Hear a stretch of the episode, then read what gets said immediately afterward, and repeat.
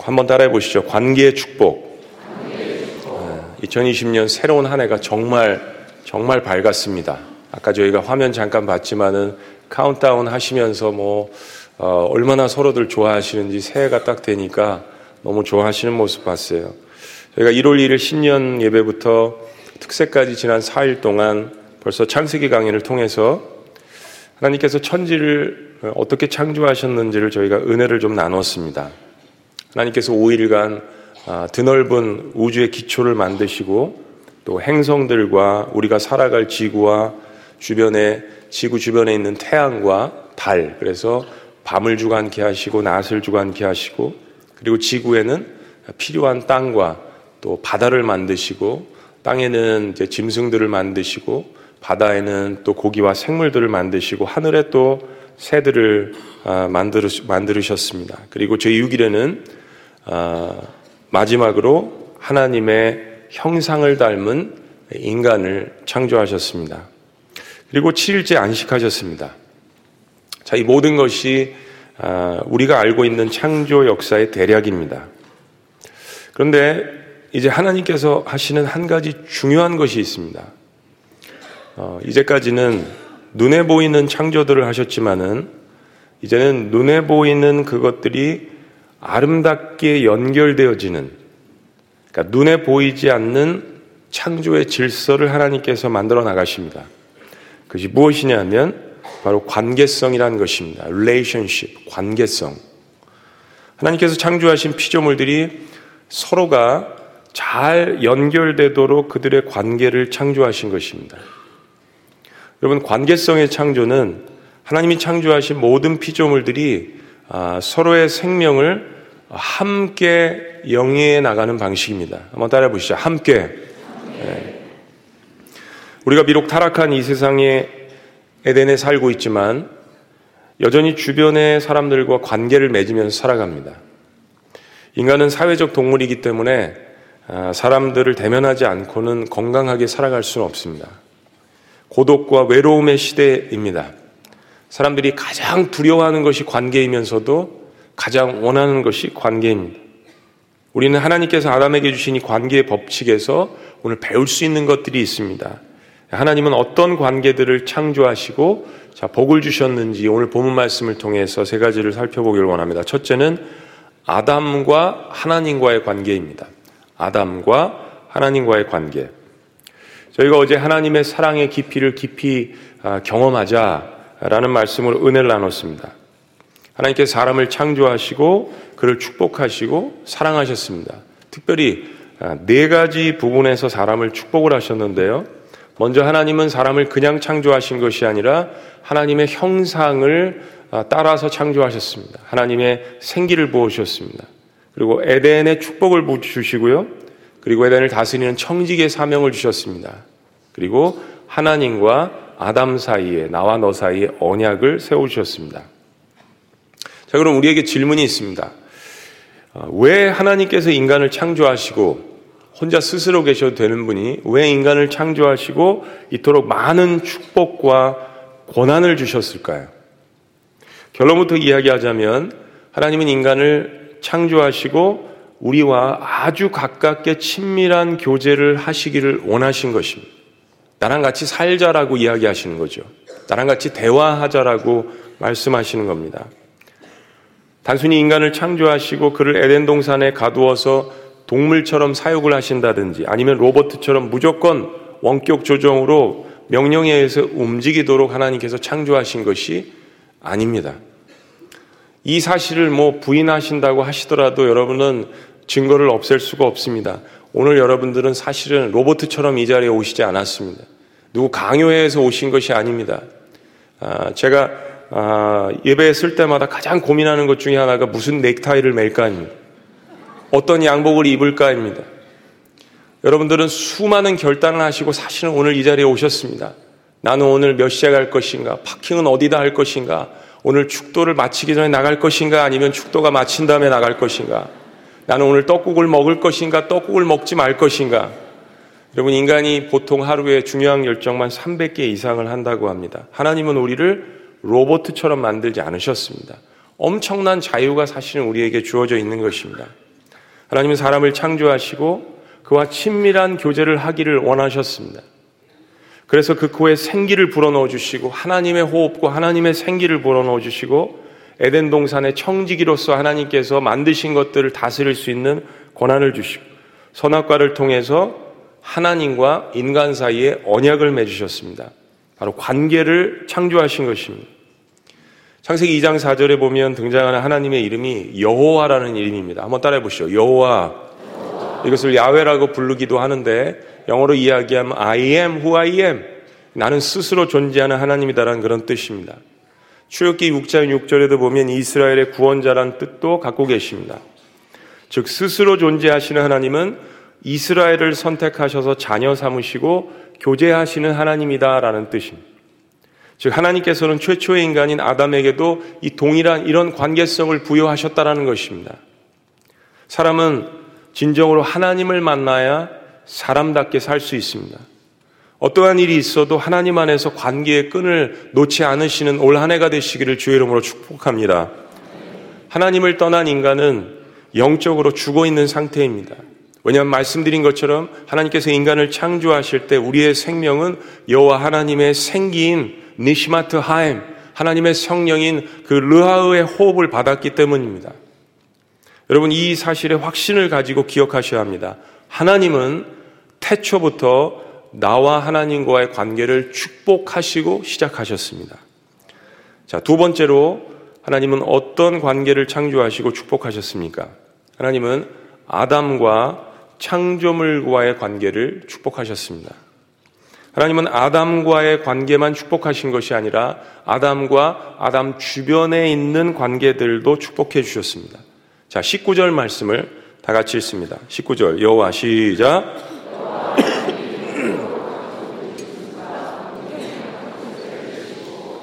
아담이 무엇을 부르나 보시려고 그것들을 그에게로 이끌어 가시니 아담이 각 생물을 부르는 것이 곧 그 이름이 되었더라. 그것을 그에게로 이끌어 뭐 이르시니라는 이 물, 말씀을 묵상할 때마다 제 마음이 울컥합니다. 마음이 짠하고 감동이 옵니다. 창세기 보면 하나님께서 아담을 어, 이끄신다라는 표현이 몇 번 나옵니다. 하나님께서 아담을 이끄시고 에덴 동산으로 가시는 장면이 있습니다. 15절 말씀을 볼까요? 15절 한번 읽어보시죠. 시작. 여호와 하나님이 그 사람을 이끌어 에덴 동산에 두어 그것을 경작하며 지키게 하시고 그렇습니다. 아담을 이끄셨다. 오늘 19절 말씀에도 하나님이 들짐승과 공중에서를 아담에 이끄시는 장면이 나옵니다.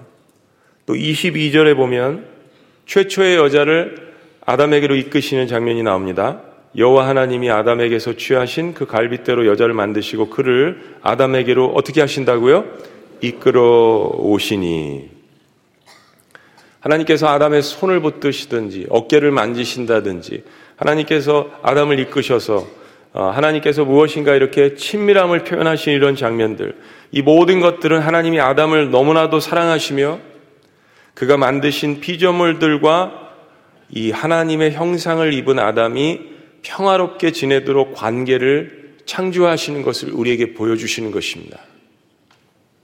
하나님이 다 하실 수 있음에도 불구하고 하나님은 자신의 형상으로 만든 아담이 어떻게 하나님 만드신 이 피조물의 이름을 짓나 보시려고 그것들을 그에게로 이끌어 주십니다. 그리고 놀라운 사실은 아담이 각 생물을 일컫는 바가 곧 그들의 이름이 되었습니다. 여러분 우리가 알고 있는 뭐 예를 들어서 코끼리면 코끼리, 길이면 기린, 사자면 사자 이런 그 동물들의 이름은 하나님께서 지으신 이름이 아니라 바로 오늘 본문 말씀처럼 하나님께서 아담에게 짓게 하신 이름들입니다. 이것은 천지 창조 이후에 가장 놀라운 사건입니다. 피조물인 인간이 다른 피조물들의 이름을 창조해 내었습니다. 이름을 짓는 행위는 창조적인 행위입니다. 너무나도 놀라운 사건이 하나님께서 아담을 통하여서 이루신 것을 볼 수 있습니다. 이것은 하나님의 인간을 향한 배려이고 사랑이고 관계입니다. 하나님은요, 정말 상상할 수 없는 무한한 자유를 창조된 인간에게 주셨습니다. 왜냐하면 하나님이 세상을 이처럼 사랑하시는 관계를 가지시고 시작하셨기 때문입니다. 그리고 하나님은 아담도 하나님이 주신 그러한, 그러한 사랑으로 에덴을 하나님께서 맡겨주신 에덴을 잘 다스려 주시기를 원하시는 것입니다. 자, 세 번째, 하나님이 아담에게 주신 관계의 축복은 무엇일까요? 세 번째는 아담과 하와의 관계입니다. 아담과 하와의 관계. 하나님께서 모든 것을 창조하시고 에덴에 평화를 주셨지만 한 가지 보시기에 좋지 않으셨던 것이 있다라고 성경이 이야기합니다. 바로 아담이 혼자 있는 것이었습니다. 우리 18절 말씀 다 같이 읽습니다. 시작.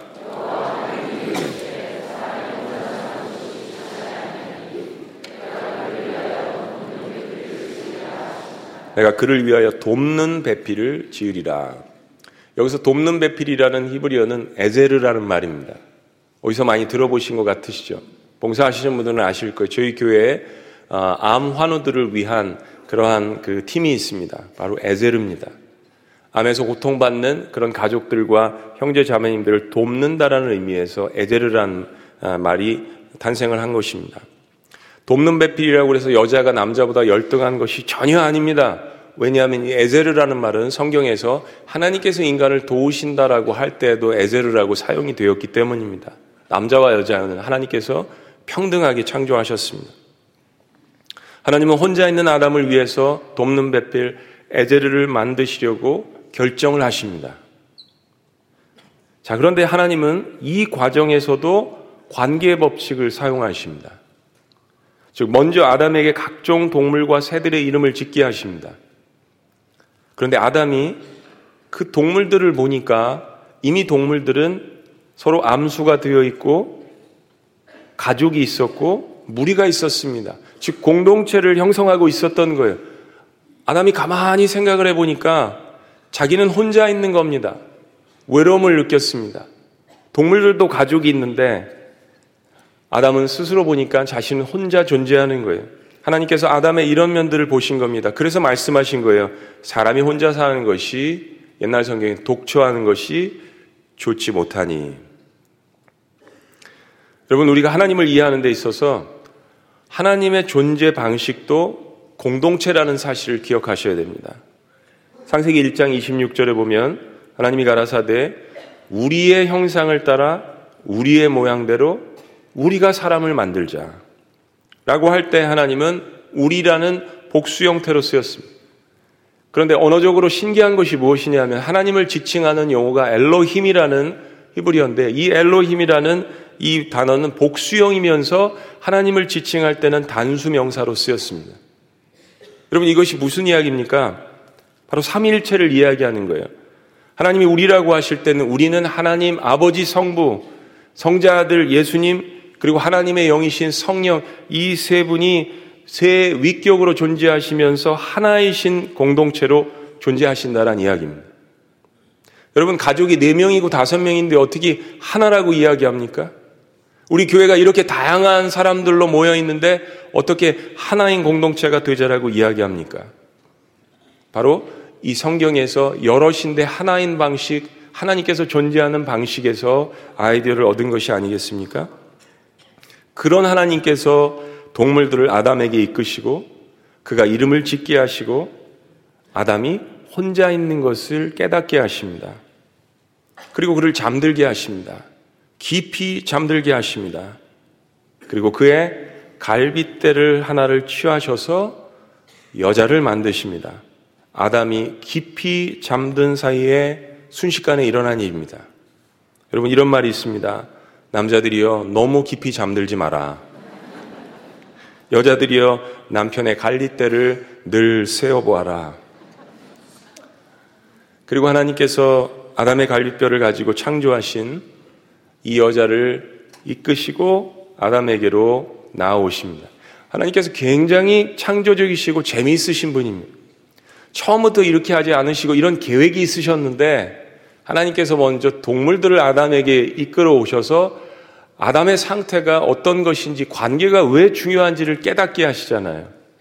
그고 나서 하나님께서 이런 사건을 버리시고 그리고 갈비뼈를 취하셔서 이 여자를 만드셨습니다. 근데 아담처럼 흙으로 만들지 않으시고 어떻게 만드셨습니까? 아담의 몸의 일부를 취하셨습니다. 그리고 아담의 평생의 파트너를 만드셨습니다. 몸의 일부이니까 아담이 어떻게 여겨야 될까요? 얼마만큼 소중하게 여겨야 될까요?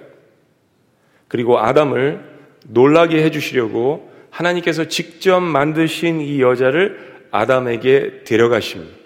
아담이 잠들고 일어나서 얼마나 놀랐는지 감격하면서 이렇게 외칩니다.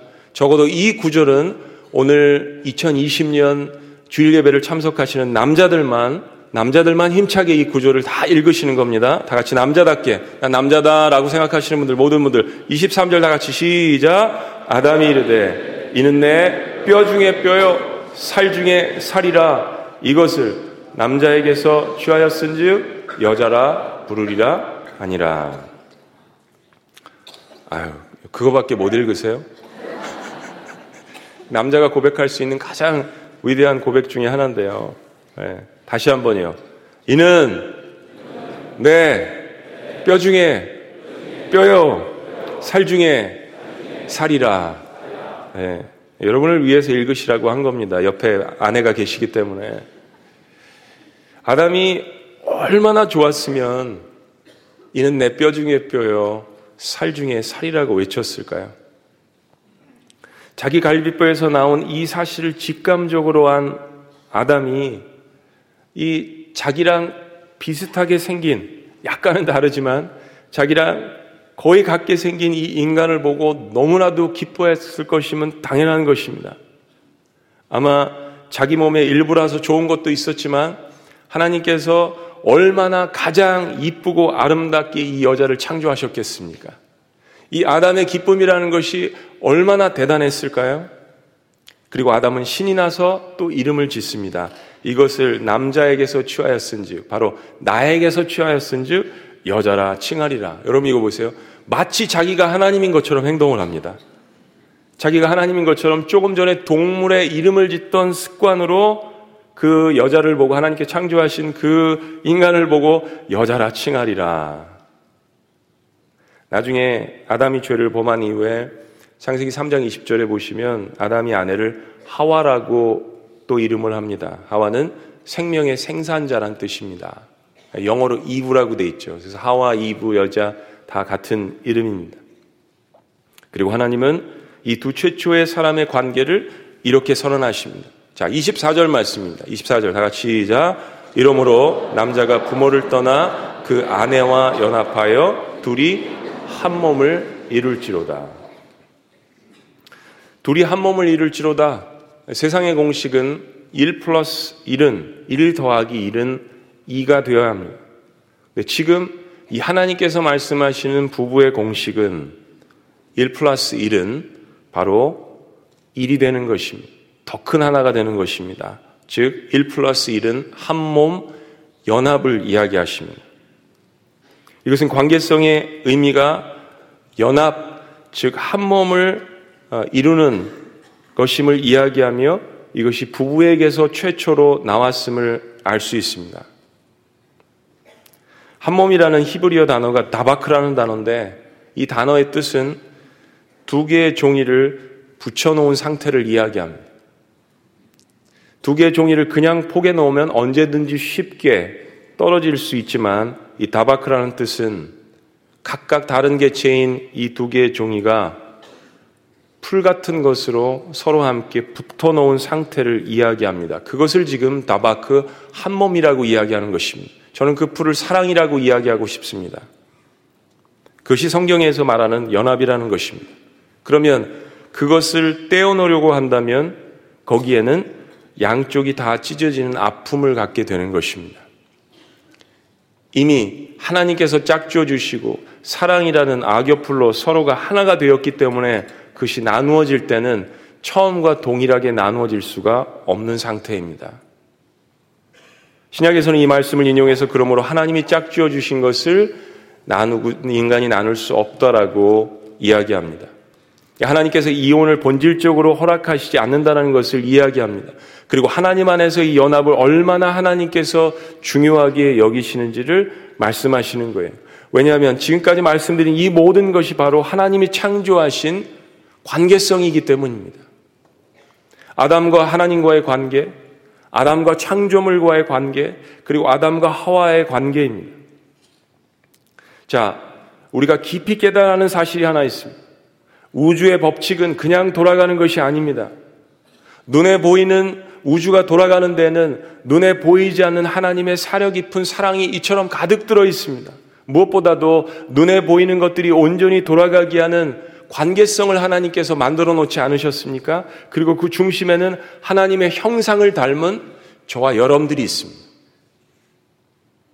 그냥 이 세상을 다스리라고 말씀하신 것이 아닙니다. 그냥 아내와 합해서 한 가정을 이루라고 말씀하신 것이 아닙니다.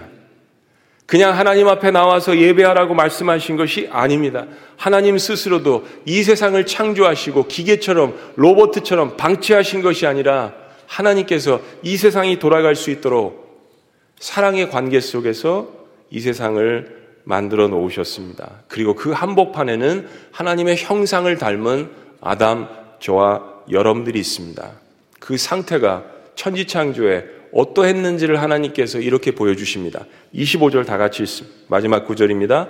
25절 다 같이 시작. 아담과 그의 아내 두 사람이 벌거벗었으나 부끄러워하지 아니하니라. 그렇습니다. 하나님께서 창조하신 이 세상의 평화가 이 세상의 기쁨이 얼마나 완벽했는지를 보여주는 것이 바로 이 한 구절입니다. 두 사람이 벌거벗었으나 부끄러워하지 아니하더라. 친밀한 관계라는 것은 정말 친밀한 사랑이라는 것은 서로의 수치와 허물이 용납되는 것입니다. 그것이 교회 공동체고 그것이 가정 공동체가 되어야 하는 것이 하나님께서 천지를 창조하신 눈에 보이지 않는 그러나 눈에 보이는 것들을 주장하고 눈에 보이는 것들이 온전하게 돌아가게 할 수 있는 바로 하나님의 창조의 방식, 관계성, 사랑이었던 것입니다.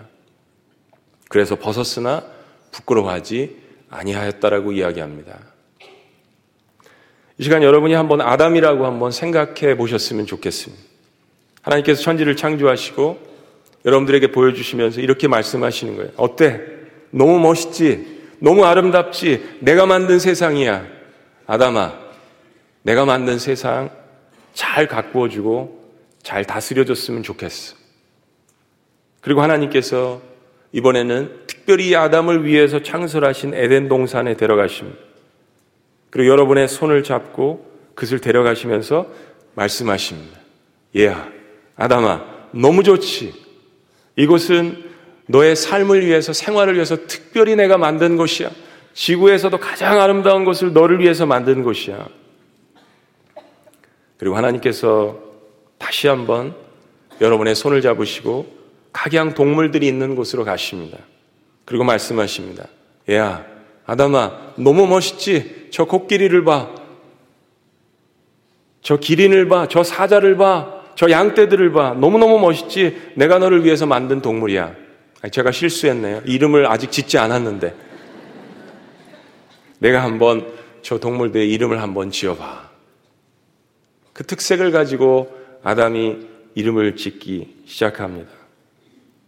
하나님께서 이번에는 잠에서 깨어나 있는 여러분에게 누군가 낯선 그러나 아름다운 사람을 데려오십니다. 그리고 이야기하십니다. 얘야, 아담아, 어때? 이쁘지? 좋지? 아름답지? 너를 위해서 외롭지 않도록 너도 공동체를 가질 수 있도록 내가 창조한 여자야.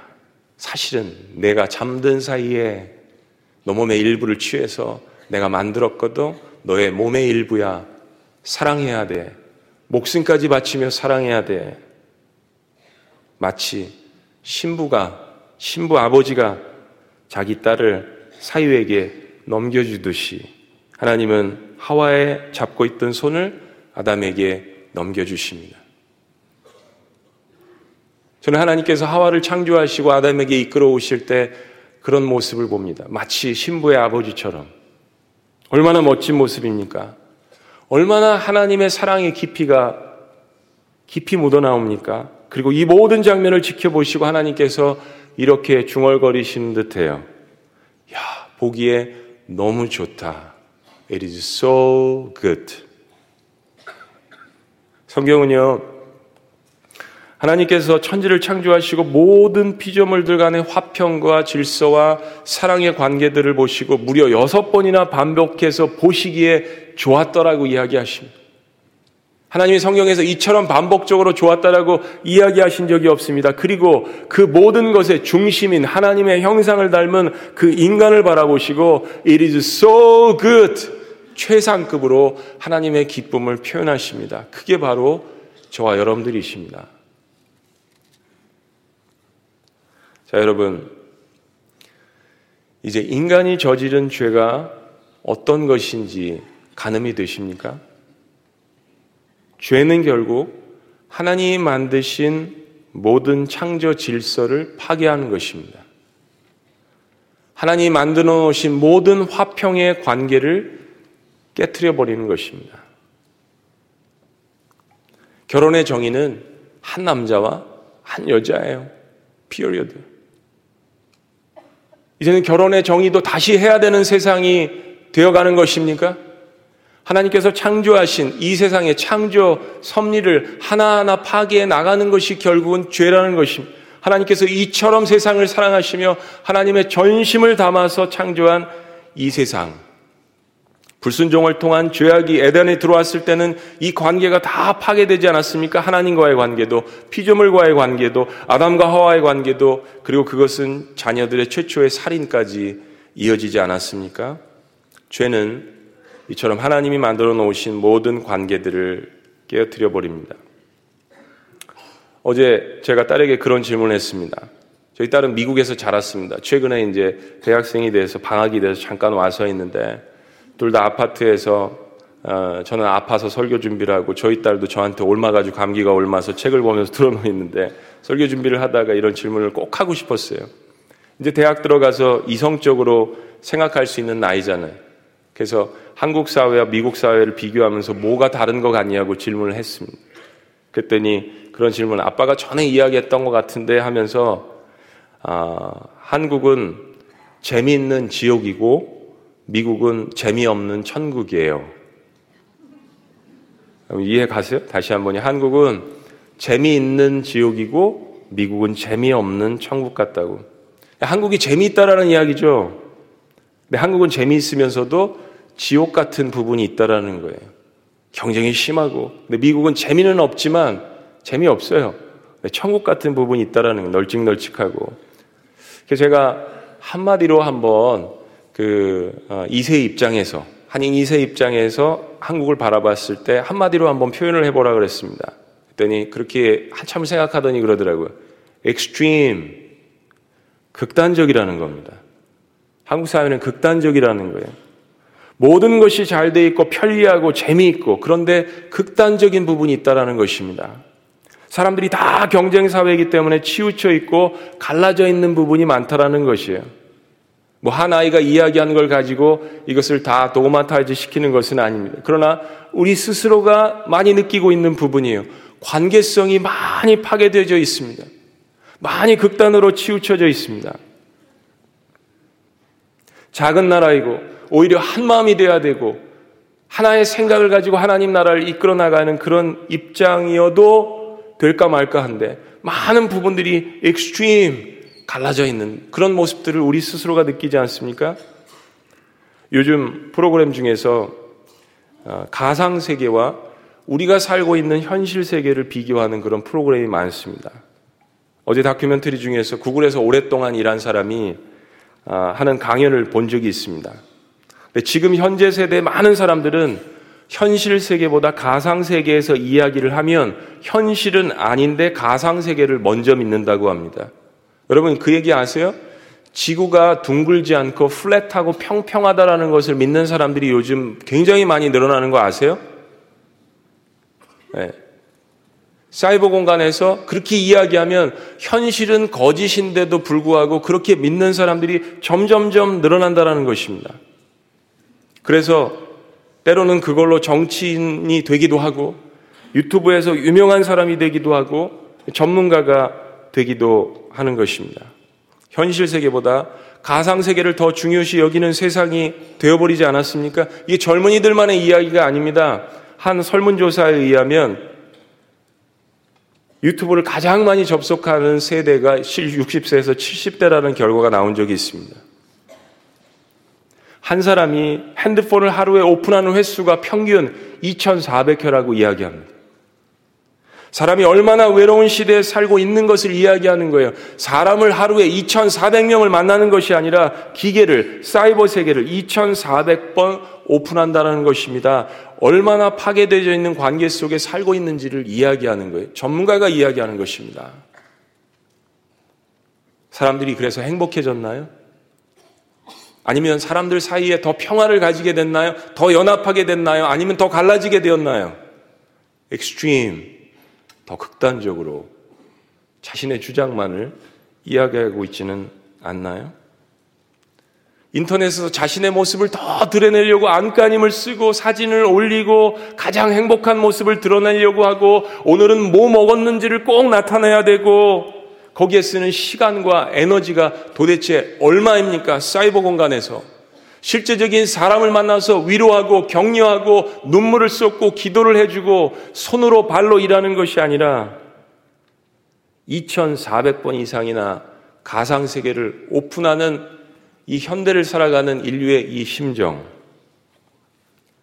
사람들이 가지고 있는 가장 두려운 것이 무엇이냐고 질문했는데요. 첫 번째 답변이 뭔지 아세요? 우리 모두가 답하는 것. 핸드폰을 잃어버리는 것. 저도 마찬가지입니다. 저도 예외가 아니에요. 이거 가지고 다 일하거든요. 누가 이렇게 만들어 놓은 것입니까? 큰 기업들이, 이 세상을 지배하려고 하는 사람들이, 이거 어제 강연에서 이야기한 겁니다. 왜냐하면 거기 모든 것이 담겨져 있다는 것입니다. 그런데요, 정말로요? 정말로 핸드폰을 잃어버리면 모든 것을 다 잃어버리는 것입니까? 정말로 인생을 살아가기에 가장 중요한 모든 것이 거기 다 담겨져 있습니까? 그렇지 않습니다. 사람은 사랑을 잃어버리면 모든 것을 다 잃어버리는 것입니다. 핸드폰 잊어버렸다고 자살하지 않습니다. 네. 불편할 수는 있겠죠. 그러나 생을 마감할 만큼 그렇게 두려운 것이 아니라는 것을 우리 스스로 알 수 있습니다. 사람들은 핸드폰이 나에게 사랑을 준다라고 착각하게 만드는 세상을 manipulate, 조작을 하는 거죠. 그것이 전문가가 이야기하는 것입니다. 그렇게 착각하게 만들어 놓아야 경제가 돌아가고 그렇게 착각하게 만들어 놔야 팔 수 있고 경쟁하고 기업이 돈을 벌 수 있기 때문에 그렇게 만든 것이란 제 이야기가 아니라 어제 나온 다큐멘터리의 이야기였습니다. 어찌 보면 그런 것들을 사회 행태를 세상에 the pattern of this world 이 세상이 돌아가는 것에 대한 것을 고발하는 프로그램이었습니다. 사람들이 정말 진실된 관계와 사랑을 잃어버린 세계에 살고 있다라는 것을 간접적으로 이야기해 주는 복음이었다라고 생각합니다. 사랑하는 여러분, 저와 여러분들이 가장 두려워하는 것은 하나님과의 관계가 무너지는 것, 주변에 있는 사람들과의 관계가 무너지는 것입니다. 주변에 사람들이 얼마나 남아 있습니까? 하나님은 딱 두 가지 물어보실 것 같아요. 너 얼마나 사랑하다 왔니? 너 얼마나 섬기다 왔니? 사람들은 이 질문을 회피하느라고 가상세계로 들어갑니다. 그러나 오늘 보신 것처럼 하나님은 인간이 하나님과 평화를 누리며 하나님이 만드신 창조물들과 가까운 관계를 누리는 것을 원하십니다. 하나님의 실제적인 천지 창조는 바로 관계와 사랑을 만드신 것이었습니다.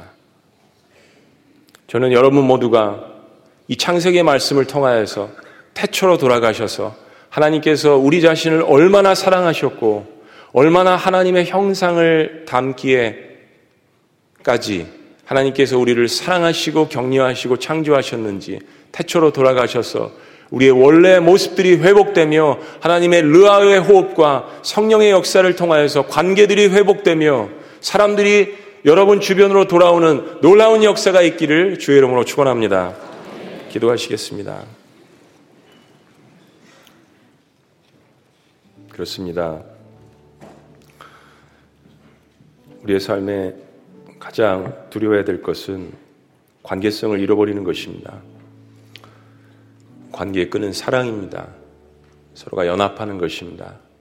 그것을 잃어버리는 것을 우리는 가장 두려워해야 합니다. 가장 중요하게 생각을 해야 하는 것입니다.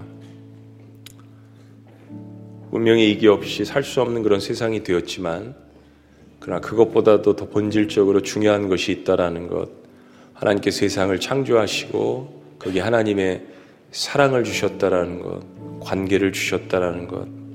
여러분 그래서 축복된 인생입니다. 왜냐하면 하나님을 만나는 그 예배의 자리로 나오셨기 때문입니다. 누군가를 위해서 기도하고 섬기는 그 자리로 나오신 여러분들은 복되신 분들입니다. 올 한 해 어그러졌던 관계들이 풀려지고 올 한 해 정말로 많이 사랑하는 그리고 그 관계를 회복하는 그런 놀라운 한 해가 되시기를 주의 이름으로 축원합니다. 하나님 감사합니다.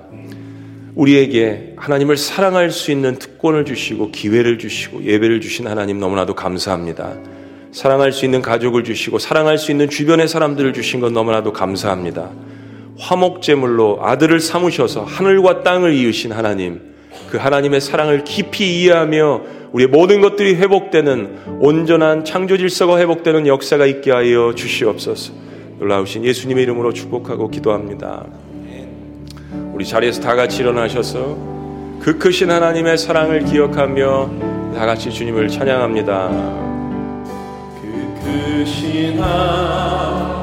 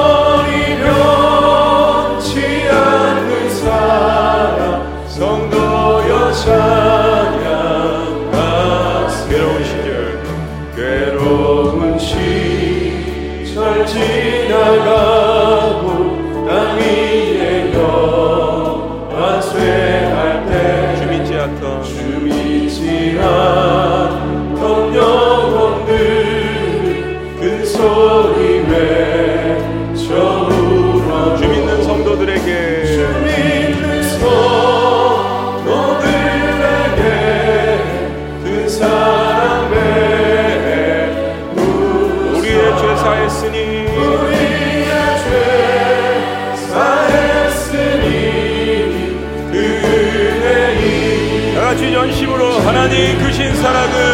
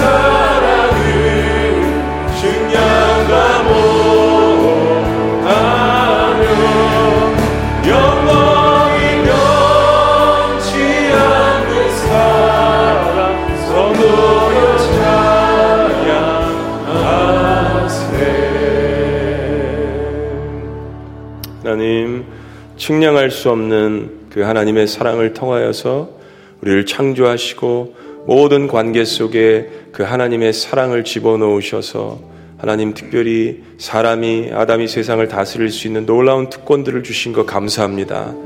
우리가 예수님을 믿음으로 말미암아서 그러한 모든 것들이 우리의 삶 가운데 회복되어 있는 것을 바라보게 하여 주시고 그 사랑을 실천하며 하나님과 사람들과의 관계를 더욱더 화목하게 하는 그런 놀라운 역사들을 감당할 수 있도록 하나님의 백성들을 붙들어 주시옵소서. 어둠의 관계가 물러가게 하여 주시옵소서. 새로운 화목과 화평의 관계들이 생겨날 수 있도록 인도하여 주시옵소서. 수많은 사람들을 축복할 수 있는 하나님의 사람들이 될 수 있도록 주의 성령께서 인쳐 주시옵소서. 하나님의 창조 질서를 다시 세우는 올 한 해 그 역할을 감당하는 내가 될 수 있도록 하나님의 아담이 될 수 있도록 주의 백성들을 축복하여 주시옵소서. 이제는 우리 주 예수 그리스도의 은혜와 하나님 아버지의 극진하신 사랑과 성령님의 감화교통 역사하심이 이 관계의 축복의 능력을 깨닫고 실천하며 돌아가기를 원하는 주의 모든 백성들의 삶 위에 가정 위에 교회 공동체 위에 나라와 민족 가운데 지금 더 영원토록 함께 하시기를 간절히 축원합나이다. 아멘.